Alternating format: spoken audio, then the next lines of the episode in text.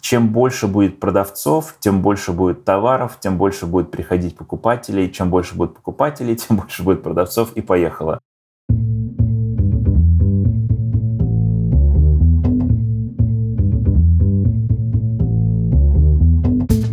Привет, я Юра Агеев, и это 148 выпуск подкаста Make Sense.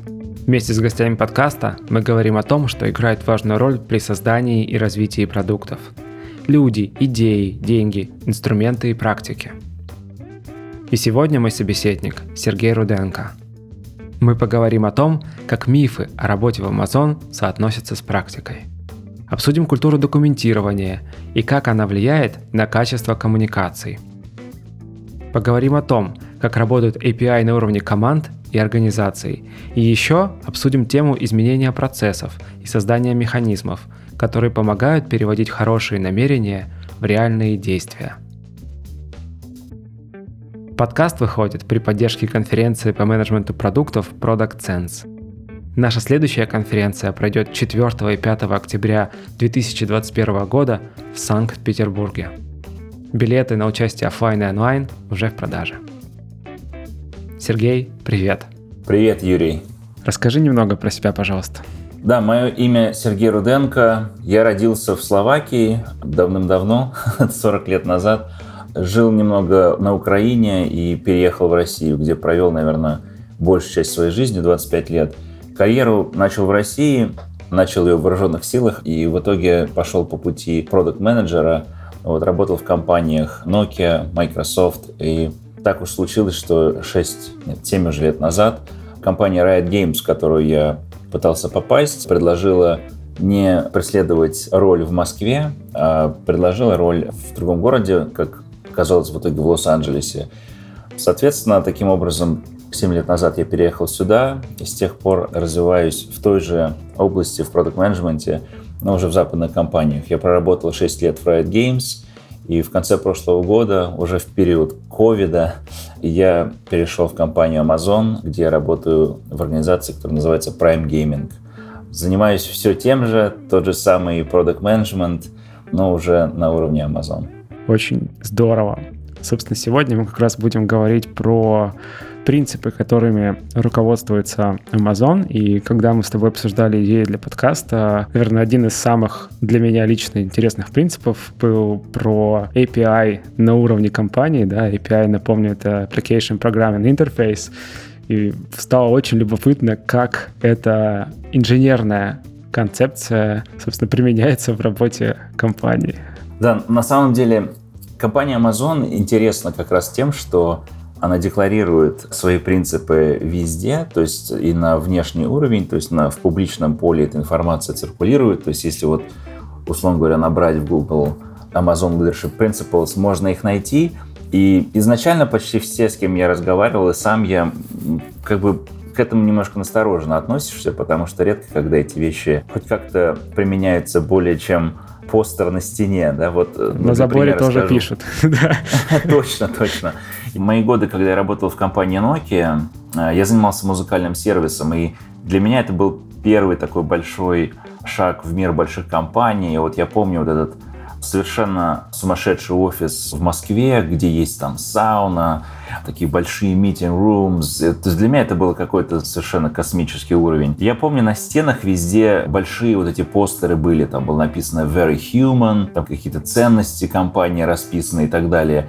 И в целом казалось, что все это органично, да, то есть как бы эти very human выражались э, истории в то, что люди друг к другу относились там, приветливо улыбались и так далее. Но история компании Nokia интересная, когда все в плане бизнеса было хорошо, бизнес рос, особенно в России, когда просто дистрибуция вытягивала весь бизнес, то, понятное дело, улыбаться и ходить по офису можно было и в такой ситуации. Ну, я, безусловно, хотел сказать, что люди там были одни из самых лучших, наверное, с кем я в жизни работал. Но, тем не менее, у меня были подозрения, что когда, что называется, будут сложные времена, вот тест вот этих ценностей пройдет компания или нет. И мне кажется, вот этот главный вопрос, да, живет ли компания реально этими ценностями или все-таки это декларированные какие ценности. В Amazon, что я заметил, что leadership principles, они не просто где-то опубликованы или на стене находятся, они используются каждодневно. То есть В чем это выражается? Во-первых, когда ты проходишь даже собеседование в компанию, тебе обязательно говорят, иди, посмотри, подумай про свой опыт карьерный именно через призму этих принципов. Ну, и сначала немножко настороженно к этому относишься, да, и читаешь их, и думаешь, ну да, ну, make sense, там, customer obsession, конечно, я, я точно совершенно obsessed with customer, все начинается с customer. И поэтому иногда думаешь, ну, наверное, это просто они так тебе сказали, чтобы как-то структурировать собеседование. Но постепенно, проходя собеседование, ты понимаешь, что компания этим как бы живет и на самом деле руководствуется этими правилами. Примерами будут такие ситуации, когда есть некая бизнес-дилемма, то есть нужно принять решение в одну или в другую сторону. И всегда будет вопрос подниматься с точки зрения кастомера и long-term value, долгосрочной ценности для этого кастомера. Какое решение мы должны принять? И если ответ там А или Б, ответ Б, то мы принимаем ответ Б. Для меня это было очень близко, потому что это было на 100% то, чем мы занимались в Riot Games. Наш маленький компас у каждого в кармане был, я так утрированно, на котором вместо севера был написан игрок, э, да, как бы, и мы всегда шли на север, всегда шли в сторону игрока, и всегда можно было спорить другое решение, если через призму Customer Focus мы понимали, что решение должно быть другим. Поэтому, мне кажется, я почувствовал Amazon себе больше как дома, потому что вот каждый прописанный принцип имеет место быть есть однозначно каждодневные бизнес-ситуации, где каждый из этих принципов проявляется. Там есть у нас один, который относится к тому, что от всех ожидается менеджеров и лидеров э, возможность, что называется, go deep, да, deep dive, там, э, смотреть детали и так далее, не бояться, что называется, они это говорят фразу, там, get your hands dirty в deep details, да, как бы... Засучить рукава, да. Спускаться на уровень каких-то там совершенно сумасшедших деталей и, и вытаскивать наверх, а что же все-таки нужно сделать. Не заниматься координацией там и всеми этими историями. Опять же, казалось бы, ну, этой серии, да, понятно, то есть очень понятный принцип, но кто им руководствуется, вот. И то, почему я думаю, в Amazon это работает, потому что вся цепочка, то есть вся иерархия лидеров, они смотрят на эти принципы, в том числе при оценке performance management, да, то есть когда, когда смотрят, а как ты действовал в какой ситуации, действовал ты исходя из этих принципов, или, соответственно, ты нарушал эти принципы. Вот мне кажется, в этом смысле большая разница есть. Потому что компания не просто декларирует принципы, компания старается их использовать каждодневно. И у меня в голове, честно говоря, изначально еще одно было опасение на этот счет. Все-таки делать механистические какие-то такие вещи, то есть декларировать принципы и заставлять всех им следовать, могут в итоге приводить к ситуациям, когда мы еще больше чувствуем, что это корпорация, от меня ничего не зависит. Есть правила, я по ним работаю, и, соответственно, я робот. Как это говорят, ходить по там, линейке или что-то такое? Точно, точно, да. Два шага влево, два шага вправо, и думать не надо.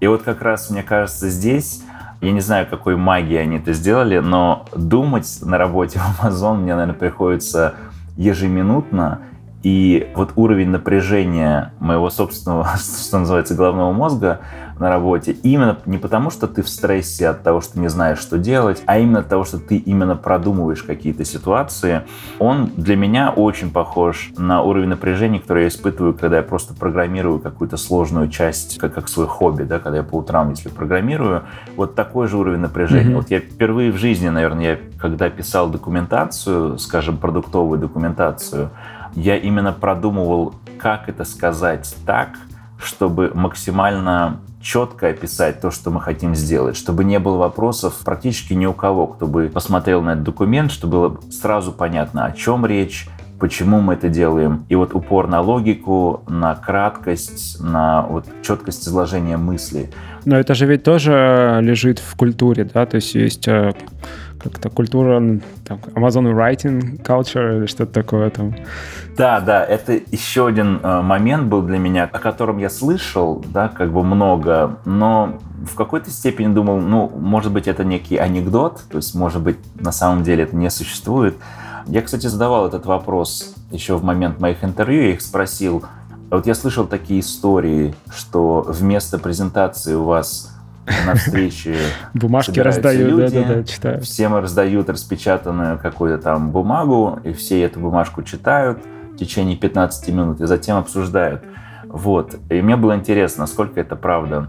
Ну, во-первых, никто не распечатывает бумажки, понятное дело, все либо приходят подготовленные и, и читают документ заранее, либо действительно тратят время, особенно сейчас, в ситуации COVID, когда все работали удаленно, я заметил, что действительно есть вот этот формат встречи, когда всем рассылается документ, в течение, объявляется, что в течение 15-20 минут мы все читаем документ, а затем mm-hmm. идет обсуждение. То есть сама практика имеет место быть, но мне, как тогда еще стороннему наблюдателю, казалось, что это повсеместная практика. То есть любая встреча проводится в таком формате. Mm-hmm. И вот тут как раз есть отличие от реальности. Да, в реальности же в Amazon такой формат встреч очень специальный, да, то есть mm-hmm. его проводят только когда makes sense. Когда есть какая-то более тактическая встреча, там нет документа и нужно просто обсудить какой-то вопрос, разумеется, все это тоже есть. Вот. Но это интересный подход, на самом деле, который я не сразу оценил, что называется, потому что для меня, конечно, впервые вот читать более чем несколько страниц во время встречи было даже немного сложным занятием, да, потому что ты не привык, чувствуешь небольшое давление, что за 15 минут тебе нужно прочитать этот документ. И вот здесь, мне кажется, то, что делает Amazon, оно очень интересно. То, что почему так долго иногда ты учишься писать такие документы, а потом, когда ты все это, что называется, провернул у себя в уме, ты видишь, к какому результату это все ведет. То есть, в частности, что происходит. Все документы нормированные, то есть угу. есть общее понимание, как они пишутся. И когда мне нужно вот теперь уже что-то выяснить перед встречей, например, я хотел бы посмотреть, как именно данный проект оценил их, они называют upstream dependencies, то есть зависимости их проекта от каких-то других проектов, и в каком смысле они от них зависят, как они это понимают. И в этой ситуации ты просто скроллишь до нужной секции документа, совершенно спокойно находишь эту секцию, ознакомляешься с ней, и у тебя уже есть вопросы определенные, которые хочешь задать. То есть с точки зрения коллаборации сам формат действительно рабочий. В него немножко тяжело войти, но как только ты посмотрел, как это работает на практике, ты убеждаешься, что это, в принципе, интересный вариант, потому что знание, вот сам документ, по сути, перенос знания, и она распространяется такими структурированными документами между людьми. Mm-hmm. И стоит, например, ну, условно говоря, я заболел, я недоступен, но если мой документ есть, он замещает Можно, в принципе, тебя. Сергей ни о чем не спрашивать, да. Вот. Но это шутка, конечно, но в целом для меня это действительно работало, и уже несколько раз работало как такой, скажем так, экономия времени происходила. То есть меня человек спрашивал на работе, я хотел бы узнать, как вы смотрите на риски, вот, связанные, например, там, с accessibility concerns, так, то, что вот насколько наш веб-сайт соответствует там, уровню а, Amazon. Доступности. Да. В плане доступности, да. И мне нужно было только сказать этому человеку, а вот посмотрите в этом документе такую-то секцию, и вопросы как бы возникают, но уже, уже вдумчивые вопросы. Mm, предметные контексте, скорее. То есть э, да. есть какие-то структурированные форматы документов, да, я так понимаю, по не знаю, проектам, продуктам, фичам, которые заполняются кем? Руководителем или командой, или там, Продукт менеджер, наверное, будет главный, кто в основном пишет такую документацию. Mm-hmm. Но на самом деле, да, действительно есть такие общепринятые уже форматы. Они скорее, они не совсем регламентированы в плане того, а какие там рубрики должны быть. Это уже на уровне команды определяется, сами команды могут решать. Вот. Но есть общее понимание, что должно быть в документе. То есть всегда есть вводная часть, э, там, background и там opportunity, о чем вообще речь и всегда есть какие-то секции, ну, для продукт менеджеров неудивительные, то есть есть обязательно dependencies, то есть там какие зависимости у проекта есть, да, а, есть обязательно секция рисков, есть э, там секция, описывающая проблему, а, решение. То есть все на самом деле стандартно, но при этом именно порядок, в котором излагается они используют, часто, кстати, в Амазоне используется слово narrative, да, как бы, хм. то есть вот это вот какая-то storytelling, чтобы можно было одним махом, что называется, прочитать документы, понять, о чем речь. Вот такие вещи, они, я не хочу сказать, стандартизируются, но они, ну, скажем так, при, структурируются, да, и ты видишь, что большинство документов, они причесаны, mm-hmm. то есть через вот эту вот ширму и призму. И за счет именно этого возникает ситуация, когда я получаю, скажем так, на свой компьютер совершенно неизвестной команды мне документ, но открывая его, я уже примерно чувствую, ну, если не, не как дома, то в гостях, где я уже был. То есть я могу просто скажем, сканировать документ, находить секции, которые мне нужны, помечать там что-то и задавать предметные вопросы. И есть форматы, есть формат one-pager, то есть это называется документ одностраничный, да, то есть это, наверное, самый сложный жанр для меня, по крайней мере, потому что нужно в один документ емко уместить, о чем речь, и что мы вообще хотим, и чтобы это все еще в итоге приводило к некому действию. Вот. Есть шестистраничный формат, это более стандартный формат, которому, наверное, все следуют для, больше для историй, когда мы описываем business requirements какие-то, то есть там требования к каким-то проектам мы прописываем.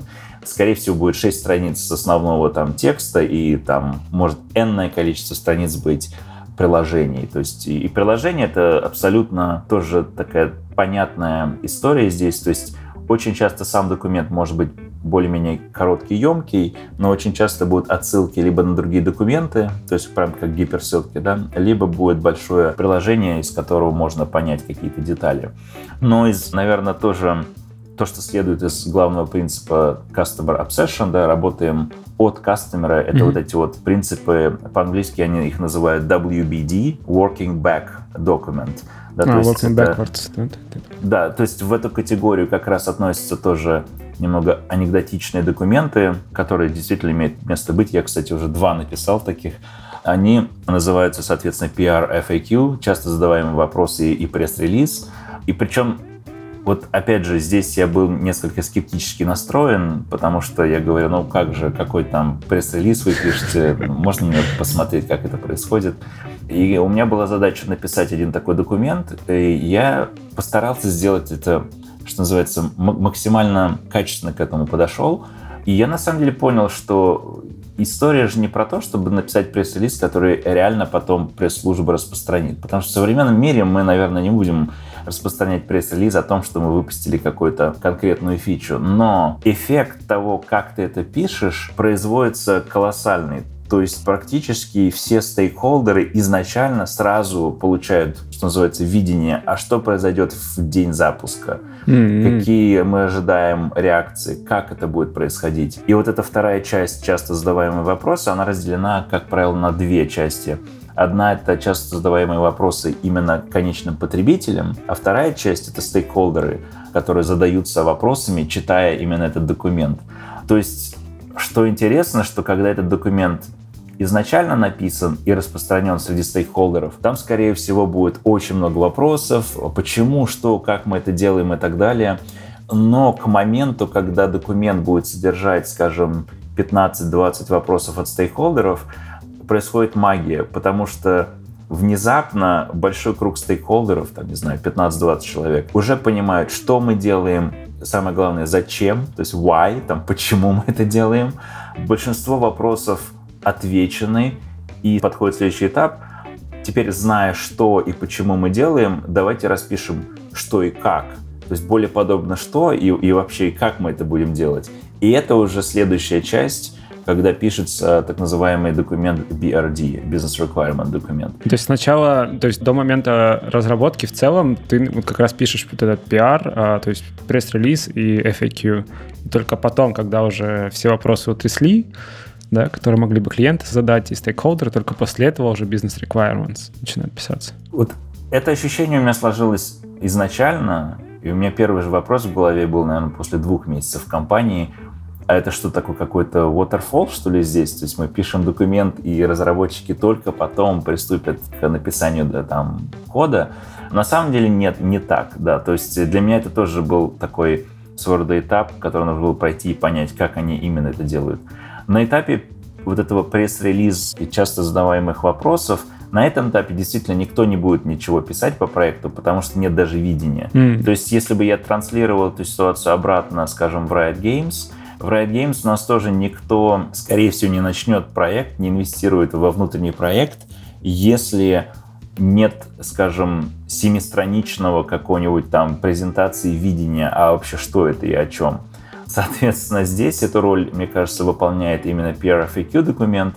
И когда он пишется, именно команды, даже те, кто будут этот проект делать, они, разумеется, одни из тоже стейкхолдеров этого документа. И идея в том, что к моменту, когда мы его дописываем, и, скажем, он по-английски я использовал слово maturity, матереет, mm-hmm, то есть когда mm-hmm, этот документ становится таким уже существенным, все понимают, о чем он. Вот в этот момент ты понимаешь, что команда понимает, куда мы будем идти, а, стейкхолдеры понимают, что мы делаем, зачем, а, почему именно этот проект мы выделим ресурсы. То есть есть так называемый alignment а, между стейкхолдерами, и вот в этот момент нужно начинать писать BRD-документ, где уже с точки зрения взаимодействия с командой начинается работа. То есть очень часто после первичного написания, такое драфтовое написание BRD, выделяются области, которые нужно дополнительно исследовать, например. То есть очень часто могут быть первичные задачи уже идти там, а давайте проработаем, а вот для этого проекта, если мы, например, выйдем на мобильные приложения, это вообще возможно, мы сможем это осуществить или нет. То есть уже какие-то моменты появляются, даже когда документ просто в зачаточном состоянии, что называется. И пока, вот из моего опыта, пока я писал примерно наверное, месяц, полтора-два занимает написание существенного большого документа, то есть который вот именно для крупнейших проектов, там, годовых. Но параллельно уже идет работа, mm. то есть как бы уже идет проработка каких-то там моментов, то есть почти всегда есть какие-то базовые user stories, которые мы уже, там, пользовательские сценарии, на которые мы смотрим, и самое главное на этом этапе происходит проработка вот этих ответов на вопросы, а будем мы дальше ограничивать скоп, чтобы чтобы проект все-таки был подъемный, да, чтобы можно было его реализовать. То есть ключевые вопросы отрабатываются, например, запускаемся в США только или везде по миру. И очень часто возникают технологические вопросы а что с масштабированием? Мы можем себе это позволить сейчас? Нет. И так далее. То есть и все это идет в бэклог команды, с которой ты работаешь, либо команды, если их несколько. И то есть параллельно работа однозначно ведется. Другой момент, что бывает ситуация, что документ, и здесь, мне кажется, идет негативная сторона, да, вот э, именно такой document-driven культуры, когда если документ уже очень большой, но писался в изоляции, либо недостаточно был распространен, мне кажется, самые негативные последствия, если такой документ э, на каком-то уже последнем этапе сталкивается с новой группой стейкхолдеров, о которых никто никогда не слышал. Которые, да, вопросы еще свои не задавали.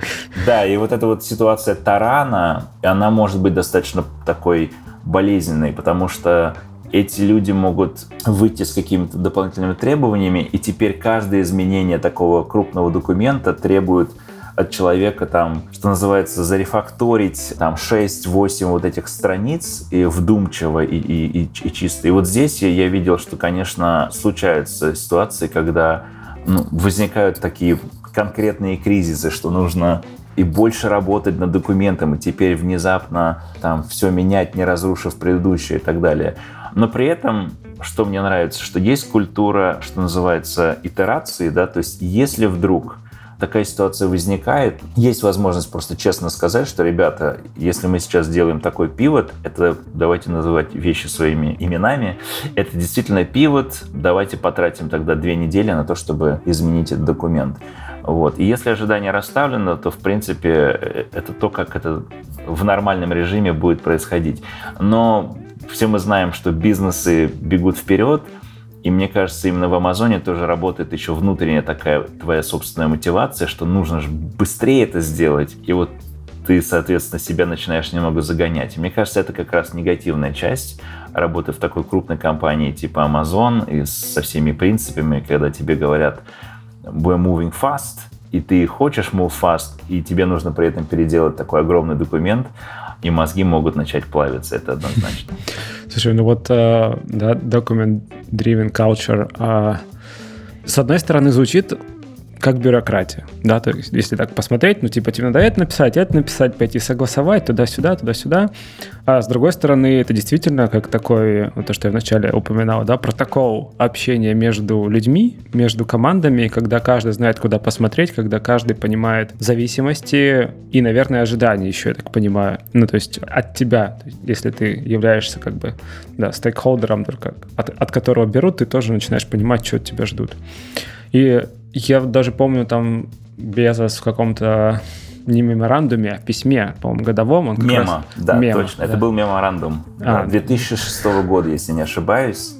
Он называется, можно перевести, наверное, как что-то каждая организация должна иметь свой API. Uh-huh. И идея Джеффа Безоса в тот момент, когда он написал этот меморандум, была в том, что каждая команда внутри организации должна, по сути, иметь публичный и описанный API, то есть какой-то интерфейс, расписанный о том, чем эта команда не просто занимается, а что она вот производит и может отдать на вне. То есть, скажем так, допустим, я команда А, мы занимаемся разработкой, да, там, и вот в этом и суть API. То есть на вне есть некий виртуальный API, который говорит, эта команда занимается разработкой.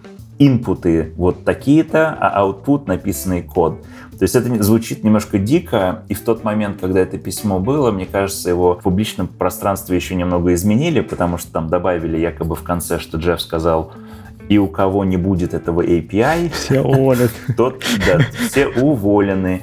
Такого точно не было. Но идея была следующая, что если есть какая-то организация, команда А, да, и она чем-то занимается, у этой команды должно быть стопроцентное осознанное понимание, как они встроены в цепочку зависимости всей остальной компании. То есть всегда, как мы знаем, где бы ты ни находился внутри некой пищевой цепи или там какой-то цепочки зависимости, всегда есть стейкхолдеры сверху, например, там стейкхолдеры инвестора, да, они инвестируют ресурсы, то есть, например, headcount, то есть как бы дают инженеров, да, выделяют ресурсы. Вот есть стейкхолдеры, которые зависят напрямую от результатов работы команды. Например, кто-то в реальном смысле ожидает API, то есть какой-то технический, например, API, либо иногда какой-то результат исследований, либо какой-то результат эксперимента, например, кто-то может ожидать. Также эта команда будет от кого-то зависеть. То есть нам нужна инфраструктура, нам нужны базы данных от другой команды, нам нужны какие-то технические решения и так далее. И вот идея Джеффа, исходя из этого письма, была в том, что каждая команда может все это расписать и иметь one-pager какой-то, который просто вот буллет-поинтами говорит, что вот мы занимаемся тем-то, от нас зависит команда C, D и там F – мы им поставляем вот это, а чтобы это поставить, нам нужны какие-то инпуты, для этого нам нужны ресурсы вот отсюда, вот здесь мы берем базы данных, а вот здесь... То есть идея на самом деле была интересная. Мне, кстати, все еще интересно, как именно тогда она приземлилась, что называется, в организацию, потому что об этом история умалчивает. И это, mm-hmm. если так подумать, было 15 лет назад. Но вот эта сама идея, она витает в воздухе в Amazon, и очень часто, работая между соседними командами, возникает вот этот вопрос, а давайте все-таки сядем за стол и пропишем между нами наш IP. То есть то, чем я занимался, например, когда я пришел в Amazon, буквально через два месяца, у нас интересное внутри Prime Gaming тоже разделение структур было. Есть, а, ну, Amazon ни для, ни для кого не секрет, это продукт marketplace. Да, mm-hmm. есть конечные пользователи, такие как вот Сергей Юрий. Мы идем на этот сайт, покупаем продукты. И с другой стороны, есть э, сапплайеры, всевозможные продавцы, которые выставляют товар, да, как бы в Amazon. И есть концепция маховик, flywheel по-английски они его называют, да, что чем больше будет продавцов, тем больше будет товаров, тем больше будет приходить покупателей, чем больше будет покупателей, тем больше будет продавцов, и поехало. И практически весь Amazon построен по принципу маховика. То есть строится какой-то маховик, и, может быть, изначально он проворачивается не очень сильно, но затем удаляются все вот эти вот constraints, э, смазывается механизм, и, и чем быстрее начинает крутиться маховик, тем реально тяжелее его остановить, и тем прочнее становится бизнес. То есть на этом принципе основана, наверное, любая бизнес-единица внутри Amazon, и Prime Gaming тоже не исключение. У нас такое же с точки зрения того, чем, например, я занимаюсь, мой customer — это так называемый consumer customer, да, то есть mm-hmm. как раз end customer. То есть любой подписчик Prime, у которого если есть подписка Prime, они могут бесплатно определенные бенефиты в разных играх получать.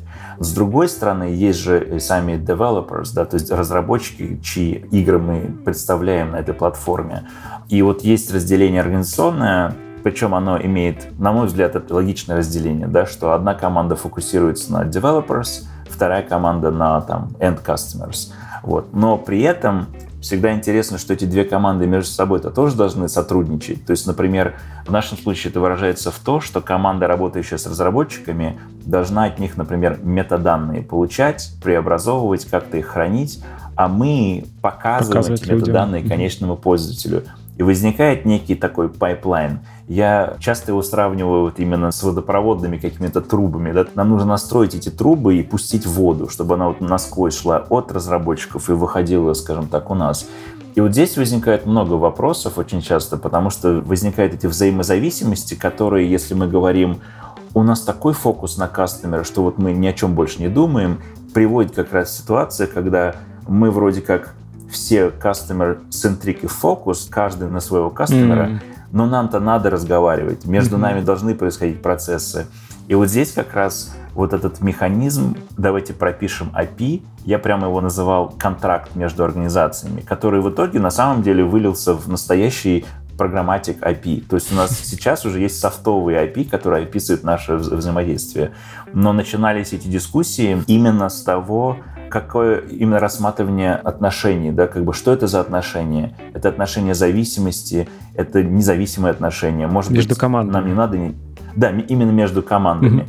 И то есть, что было интересно, почему мне все-таки нравится работать вот в организациях типа Amazon, именно потому что уже есть вот эта идея организационных API, никто не воспринимает вот эту вот дискуссию как что-то чужое, что-то там инопланетное. Все сразу говорят, а, я понимаю, о чем речь, я понимаю, что ты пытаешься сделать, ну давай попробуем это сделать. И в итоге, вот в частности, у меня уже было две ситуации именно в Амазоне, это мои вот 6 месяцев работы здесь, где мы прописывали контракт между организациями. Мгм. И это в итоге приводило к полноценному там RESTful API, который был расписан сверху донизу, но мы подошли к нему именно через призму вот этого меморандума Безоса, что вот мы такая организация, мы делаем то, а вы кто? Окей, как мы можем дружить? Вот так? Окей. То есть это действительно сработало.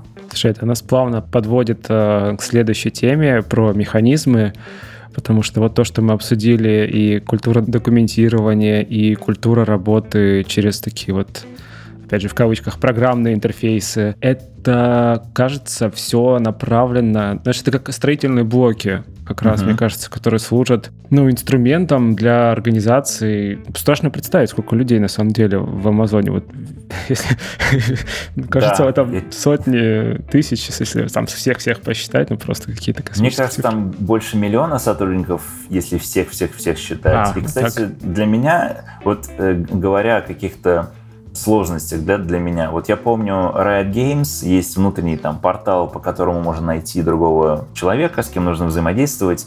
Заходишь на портал, набираешь имя человека, видишь человека, как бы работаешь с ним. Здесь же в Амазоне ну, есть стандартные вот эти вот корпоративные фонбуки, да, как заходишь в фонбук, набираешь там э, Джон Дойл, и таких Джон Дойлов будет 25 человек, и тебе нужно еще дальше знать, как это дело фильтровать. То есть возникает целая реальная проблема search, то есть а как вот вообще найти этого человека? Вот, да, но говоря о механизмах, это еще один интересный инструмент, с которым я столкнулся, о котором я ну, я думаю, все мы знаем об этом механизме, просто именно в такой, скажем так, механистической манере я об этих вещах никогда в своей жизни, скажем так, не размышлял даже. Что такое вообще механизмы в Амазоне? Есть такая тоже, опять же, интересная история от Джеффа Безоса. Когда ты... Все эти истории случились, видимо, в начале 2000 года, и поэтому в основном исходили от людей, кто тогда существовал, и один из них был Джефф Безос. Но тогда история была следующая, что есть знаменитая фраза от Джеффа, что хорошие намерения не работают, а работают механизмы. Мгм. И там история такая, э, анекдот, связанный с этим, скажем так, постулатом, была такая. Джефф Безос был на практике в Customer Support сервисе, то есть э, реально помогал ответить на вопросы конечных пользователей. И одна из э, ситуаций была, там был звонок от конечного пользователя, и, соответственно, ассистент, который вот именно профессионал службы Customer Support, уже говорит, я знаю, о чем будет сейчас речь, я вот вижу, какой стол там этот пользователь купил, и я просто уверен, это будут вот эти вот царапины на столе сверху. И Джефф э, был в шоке. А почему мы уже знаем, что это за проблема? И действительно, там, конечно, пользователь раскрывает этот вопрос, что вот есть царапины.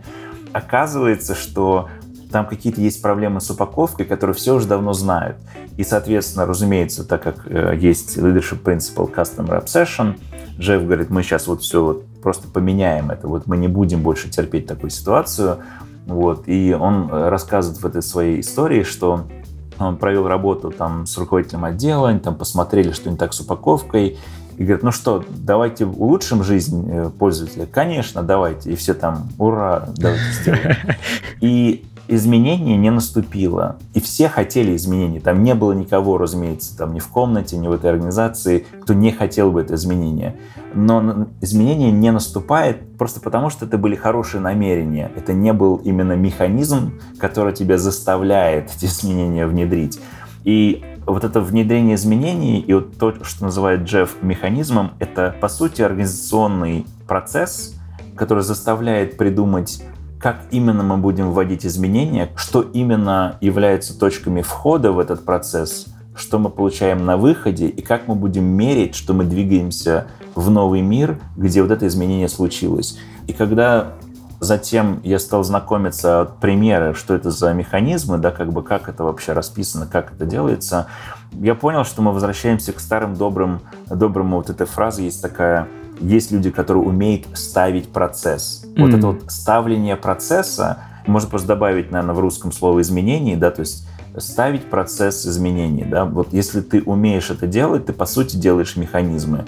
В Amazon, правда, еще это более расписано на очень дженерик вот эту структуру, очень такую, то есть это реально, вот как ты сказал, кусочек лего, да, ты вот можешь, а, они всегда подходят друг к другу, то есть все механизмы всегда имеют одни и те же, скажем так, признаки. То есть есть там inputs, outputs, есть что мы впускаем, например, в этот механизм, что мы ожидаем выпустить, как мы делаем инспекцию механизма, это ревью, да, какие-то устанавливаем и так далее.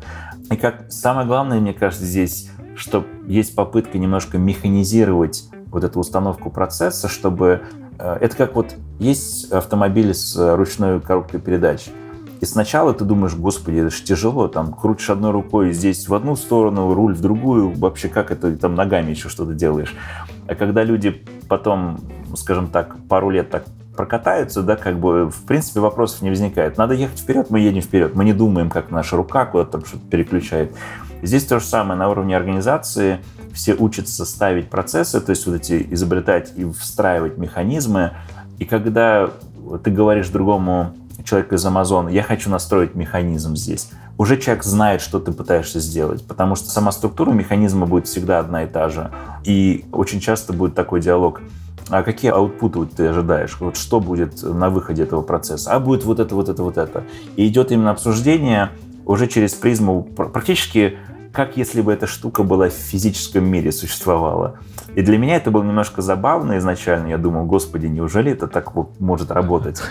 Но, опять же, через там несколько месяцев, когда я сам несколько своих же механизмов, скажем так, внедрял, я понял, что это такой фан. То есть э, это реально ты играешь в конструктор такой.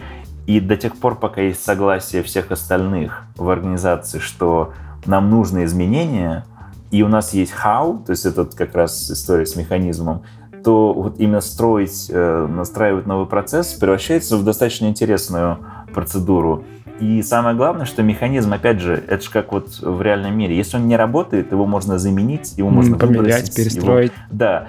И мне кажется, вот в этом что-то есть, потому что механизируя вот эти процессы, ты как бы немножко по-другому к ним относишься, именно не в сторону скучности, да, они как бы более, вот mm-hmm. на мой взгляд, это более весело, потому что если ты классно еще сделал механизм, вот именно смарт его продумал и так далее, и люди прям зажглись, говорят, вот это прикольно, что настоящий механизм должен быть lightweight, он там практически там инпуты уже у нас есть, вот эти вот сюда заведем данные, вот отсюда будем смотреть на эти данные, вот такие-то акции мы будем проводить, такие действия, вот так вот будем ревьюить, и вот этот общий язык позволяет тебе настраивать механизм между кросс-функцией, да, то есть если там какой-нибудь маркетинг, есть там sales организация, можно прямо на них смело выходить и говорить, ребят, мне нужен input для моего механизма. Такие, а что нам для этого нужно сделать? А вот это и вот это. Это очень интересная история, то есть э, я до сих пор, так сказать, большой фанат вот этой всей истории, и мне интересно, где еще, в каких организациях это сработало, но вот Amazon это точно работает. А какого размера вот эти вот самые механизмы? Ну, то есть хочется понять, это какие-то маленькие штуки, или вот, ну, ты упомянул уже, что как минимум они могут быть кросс-командными, и какой-то пример, если можешь привести, просто чтобы это заземлить. Да, ну, на самом деле, вот, да, простые примеры механизмов, да, какие-нибудь опять же, почему, мне кажется, мы все делаем эти механизмы, мы просто их так не называем, mm-hmm. не абстрагируем их настолько, чтобы они вот казались механистическими, да. Вот примерами, на самом деле, может быть совершенно там из Scrum даже, да, вот то, что у нас есть какой-нибудь там стендап, по сути, это механизм. То есть инпуты — это появляющиеся на этом митинге там, члены команды, да, как бы, и аутпуты, да, как бы, вот здесь вопрос, да, какая команда что ожидает от стендапа. И вот в этом кроется как бы, вот если посмотреть даже вот на Scrum стендап, да, вот если начать продумывать, вот есть input, с которым мы ожидаем, да, что-то должно заходить в систему, что-то должно быть на выходе, какие-то outputs, которые ведут к ауткамам, то есть какие-то результаты должны быть, да. И есть механизм инспекции. В классическом скраме это будет, там, не знаю, ретро, да, мы можем сказать, наши стендапы неэффективны. Почему? Потому что и так далее. То есть, на самом деле, механизм — это ничего нового, это просто очень жестко закрепленная, очень low-level взгляд на вещи, да, но он позволяет еще раз просматривать те механизмы, которые уже есть, например, стендап, и задавать вопросы. То есть, например, он вообще этот механизм моего... эффективен или нет, да? Да, да. То есть очень часто вот этот абстрагированный вид э, на процессы, если ты к ним относишься как к механизмам с определенной совершенно четкой структурой, очень легко инспектировать и задавать вопросы. Вот прям, а какие ауткамы именно этот механизм там драйвит? Ну, там, если вот начинается какие-то там заплыв, да, как бы никто не очень, и все, в принципе, не очень смотрят друг на друга и такие, ну, ну мы всегда Мы все понимаем, стендап. все, мы же взрослые люди. Да-да-да, что же, вот что же, что же теперь делать, да. И мне кажется, в этом смысле именно вот эта дефиниция, что такое механизм, она просто помогает всем общаться и, скажем так, проводить инспекцию механизмов и выбрасывать то, что не работает. Вот просто, ребят, давайте уберем стендап, давайте экстремально будем к этому относиться и просто выбросим стендап совершенно из э, скажем так, из э, нашей жизни, из наших процессов. Пока.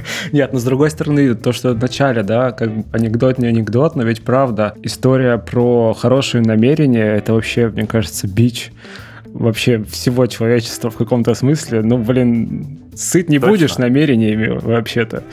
Да, да, это правда. Но на самом деле, вот, отвечая также на твой вопрос, на каком масштабе да. делают сами механизмы, механизм должен работать на любом масштабе. Вопрос, тот, кто его ставит, должен уметь его поставить, этот механизм. Да? Mm. То есть, понятное дело, на уровне там, не знаю, Энди Джасси, да, как он CEO теперешнего Amazon – он тоже встраивает свои механизмы и какого-то там титанического масштаба, да, как бы, но здесь возникает тоже дополнительный скилл, то есть механизм не может привести к тому, что все остальное разрушится. То есть в этом тоже вот эта идея механистичности mm-hmm. есть, что вся компания, организация работает как некая машина. И причем здесь же есть всегда, вот когда крупная корпорация, есть такой налет некой негативности, да, там, а, все мы шпунтики в этой большой системе. Но реальность такова, что большая компания будет всегда большим механизмом, и да, я Сергей Руденко, я в каком-то смысле один из шпунтиков, да, как бы если так подумать. Но и это, естественно, честно говоря, работая в Riot Games, если посмотреть на масштаб всей игровой индустрии, а я часть вот этой ячейки Riot Games, я вот делаю там, не знаю, магазин League of Legends, да, как бы, это все равно будет шпунтик, да, как бы, то есть это вопрос, дайте мне точку зрения, а я там подвину Луну.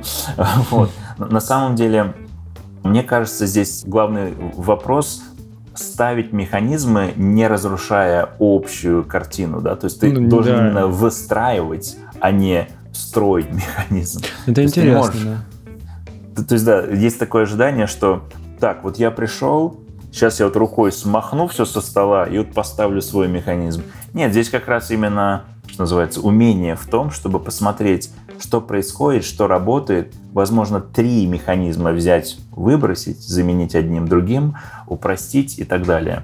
Вот. То есть здесь вот такой больше подход. И один из, кстати, leadership principle тоже говорит о симплификации, и это однозначно тоже еще одна история. Можно создать 25 механизмов, если за ними не следить, как в реальном мире, это будет просто корпоративный трэш. Да? То есть как бы будут какие-то штуки, какие-то репорты куда-то летят, и зачем они летят, никто не знает. И вот именно механизм, их инспекция позволяет избавляться от э, ненужных репортов. То есть вот я пришел э, в Amazon, я помню, я получал какие-то огромные портянки просто. И просто вот смотришь на эту историю и говоришь, ребят, а это вообще для кого? Кто целевая аудитория? А, ну, вы вот все. И ты начинаешь раскапывать, и, и получается, что, в принципе, этот репорт больше уже никому не нужен. Зачем мы его делаем? И можно просто удалить, и все, и, и всем легче стало сразу. То есть меньше информации. То есть, как бы, мне кажется, в этом смысле это очень здравая штука. Именно вот механизировать э, вот эти процессы. Даже по-русски я всегда боялся этой фразы. Внедрять процесс. И сразу какое-то там учреждение, какие-то там документация пишется. А здесь все очень просто. Механизм, да, есть документ, как правило, one-pager, одностраничный документ, который говорит, есть проблема, думаем, что можем попытаться решить таким механизмом. Думаем, что уберем вот эти старые механизмы, заменим вот input, вот output, вот так будем инспектировать. И там вот прям по паттерну все расписано, и когда у тебя уже ментальная модель работает, ты знаешь, что такое механизм, его определение, то очень легко с этим работать, очень легко обсуждать с другими, и коллаборация, конечно, идет на, на другом уровне. Пока ты говорил, я вот думал насчет слова «система», да, и вот эти инструменты, которые мы обсудили, особенно механизмы, это как раз кажется ну, про системный взгляд на то, что ты делаешь. Да? И вот в, если говорить системный взгляд, а не система, мне кажется, негативная коннотация как бы сама собой отваливается, потому что если ты смотришь просто на то, что ты делаешь на какую-то как систему, то в ней uh-huh. добавляется больше ну как, не то что боль, скорее наоборот, уменьшается энтропия, да, беспорядок. Потому что, ну, действительно, даже если ты не описываешь какие-то механизмы, какие-то процессы, да даже культуру, она все равно существует. Ну, иначе да. как бы а, ничего не происходило, да. Но с другой стороны, вот если ты там устал от того, что у тебя там команда факапит, что там кто-то что-то не рисует вовремя, они там баннеры не заменяют, еще что-то, ну, блин, прием, в смысле, это потому, что сейчас процесс такой, а именно никакого. Никакого, да, да, хаос, да. Ну, я со своей, скажем так, колокольни скажу так, что Опять же, я никогда не идеализировал ни одного своего работодателя. Я думаю, у всех всегда есть хорошие и некие там нехорошие стороны. И вот в Амазоне, опять же, это же палка о двух концах. Mm-hmm. Вот есть механизмы, но если, если нет культуры за этим следить, то есть можно их, опять же, наплодить, то есть я вот э, такую вещь скажу. Вот, например, Amazon, я не знаю, какой сейчас у них там средний, э, как это по-русски что называется, э, средний срок пребывания на работе, да, mm. там, например, там цикл, да, там обычно... Типа, сколько роль... человек работает там? Да, ну я могу так грубо предположить, наверное, там, ну, два года, там, три года, там, может, я думаю, что я сторонник теории ускоряющегося мира, поэтому я думаю, эти все метрики идут в... вниз. Вниз, да. Я думаю, что в будущем люди будут менять работу там полгода, год и пошел дальше. Только анбординг вот. прошел. Да, да, да. Поэтому задача будет анбординг сделать за пять минут, отработал, проект и сделал, пошел дальше. Так вот, и с этой точки зрения, я вот думаю, вот допустим, мы живем в мире, где большой корпорации средний срок работы там сотрудников полтора года, там полтора-два года. Вот, опять же, полгода действительно, чтобы понять, что происходит, да, как бы, и вот дай бог, чтобы полтора года человек там что-то для компании делал. Вот. И, и вот мы приходим, до нас кто-то что-то сделал, кто, угу. кто-то сошел с трассы, да, как бы. Ну, допустил ошибки, куча... кто-то наоборот успел, да, что-то. Да, и остаются многие механизмы, скажем так, в твоем поле зрения, и не всегда же понятно, а насколько они эффективны. Тебе нужно время, чтобы с этим всем поработать, понять. Ну, кто-то же их сделал, наверное, из каких-то хороших интенций, да, good intentions были, хорошие намерения, благие. Поэтому обычно какое-то время еще тратишь, чтобы там, я обычно трачу там, ну, как минимум месяц, чтобы просто посмотреть, а что есть, а зачем это было сделано, сделать такой некий анализ. И мне кажется, именно поэтому в динамике, если посмотреть, в любой организации будет всегда куча процессов, которые по инерции идут, угу. и никто их именно вот так не делает такую срезку, так, а давайте сделаем анализ вообще, что у нас вообще есть, и просто Будем. зарежем все то, что... Да, и вот как раз, что мне нравится в Амазоне, мне кажется, это они просто поняли, что без этого мы засоряем все пространство. Mm-hmm. Именно вот это ревью, да, как бы и очень часто такой еще момент бывает. есть какая-то история. То есть, например, какие-то репортинг, назовем, классический пример. Есть какой-то репортинг. Если это часть какого-то механизма, то мы должны просто размотать, что это за механизм. Если мы не можем найти механизм, и никого больше в организации нет, кто знает, а что это за механизм, то можно смело этот репорт на паузу ставить, смотреть, кто закричит, да, как говорится, и еще раз говорить, ребят, либо у нас это есть, но тогда это часть какого-то механизма, мы знаем, зачем мы это делаем, либо мы это убираем. То есть, опять же, это означает, что механизм в автопилоте, и никто не знает, что, чем он занимается. И это реально плохо для организации.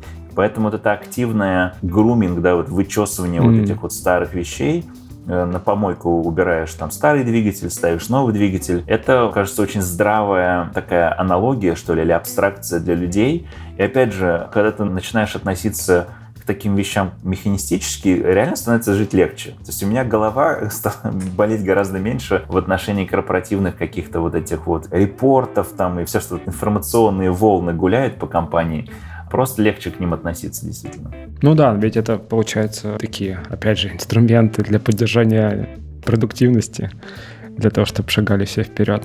У нас, кстати, вот тоже пример приведу еще одного механизма. Вот именно в организации Prime Gaming с начала ковида люди заметили, что есть необходимость иметь какие-то часы внутри дня, да, которые вот не прерываются там встречами и так далее.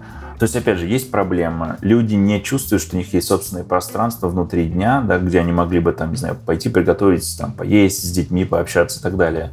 Вот. Плюс у нас нет времени на поход из одной комнаты в другую, как вот в офисе, да, обычно, то люди совершенно нормально букируют там, а вот следующие полчаса у тебя свободные, давай сделаем встречу.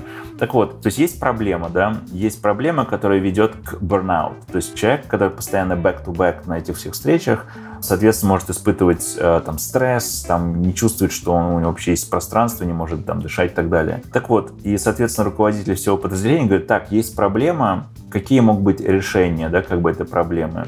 И решение одно из там могло быть там сказать, что у нас есть на всю организацию blocked hours, например, там с 12 до 2 мы не будем никаких встреч mm-hmm. иметь по всей организации. Вот сколько у нас там, не знаю, 300 человек, никаких не будет встреч никогда в, в, в эту штуку. По сути, если так подумать, когда я увидел эти имейлы, да, там приходящие, объясняющие, что будет происходить, я думал, ну да, какой-то имейл говорит о каких-то изменениях. А на самом деле, когда я потом разматывал все это обратно, это тоже полноценный механизм. Просто некоторые части его были скрыты именно от меня, как конечного там, потребителя да, этого механизма. Но на самом деле там точно такие же были инпуты, они инспектировали, все ли хорошо, упала ли производительность, не упала, они замеряли все и так далее. Вот, то есть на самом деле это вот работает. Когда механизм перестанет работать, почему-то мы решим, что нет, вот этот блок, он не работает, вот входит в конфликт с чем-то еще этот механизм просто возьмут, вынут, на помойку уберут вместе со всеми репортингами и следующий поставят. И мне кажется, в этом смысле это, конечно, классно. Окей. Okay. Слушай, Сергей, очень круто. И тогда, наверное, напоследок еще такой вопрос. А вот есть ли какой-то механизм продукт менеджерский который тебе особенно там, или ты увидел его, или сам внедрил, который помогает вот именно как менеджеру продуктов тебе преуспевать? На самом деле в этом отношении пока я, что называется, я только учусь, да, как бы именно, что называется, Amazonian Way, да. Я причем до сих пор не уверен, есть ли Amazonian Way, или они просто делают хороший продукт менеджмент.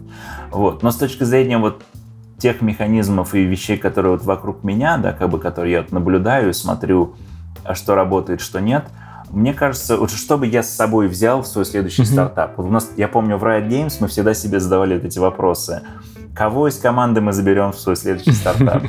какие там процессы мы заберем с собой в следующий стартап. Хороший валидирующий вопрос, на самом деле, да. Да, и я хотел сказать, что и зависит, конечно, стартап ли это, или это какой-то там scale-up. Потому что в scale-up я не все вещи возьму, потому что, мне кажется, может быть совершенно экстремально. Но совершенно точно в стартап я возьму сам подход working backwards, да, как бы однозначно. То есть именно работать от пользователя и идти обратно, как бы это самый правильный, как бы сказать, подход. Я убедился в этом за всю свою карьеру, да, то есть я точно не буду писать именно пресс-релиз в своей будущей жизни, да, как бы, потому что я думаю, что я не профессионал написания пресс-релизов, да, и писать его на таком уровне, возможно, overkill, да, как бы. И мне кажется, Amazon это делает, потому что магнитуда большой организации есть, и все-таки надо делать в виде такого громогласного анонсмента и так далее. Но в я скажем, у меня будет документ, который опишет day zero, да, как бы там D-day, как только вот выходит продукт, что происходит с моим пользователем, какие изменения их там поведения я ожидаю. Вот они будут заходить на наш сайт, делать то-то.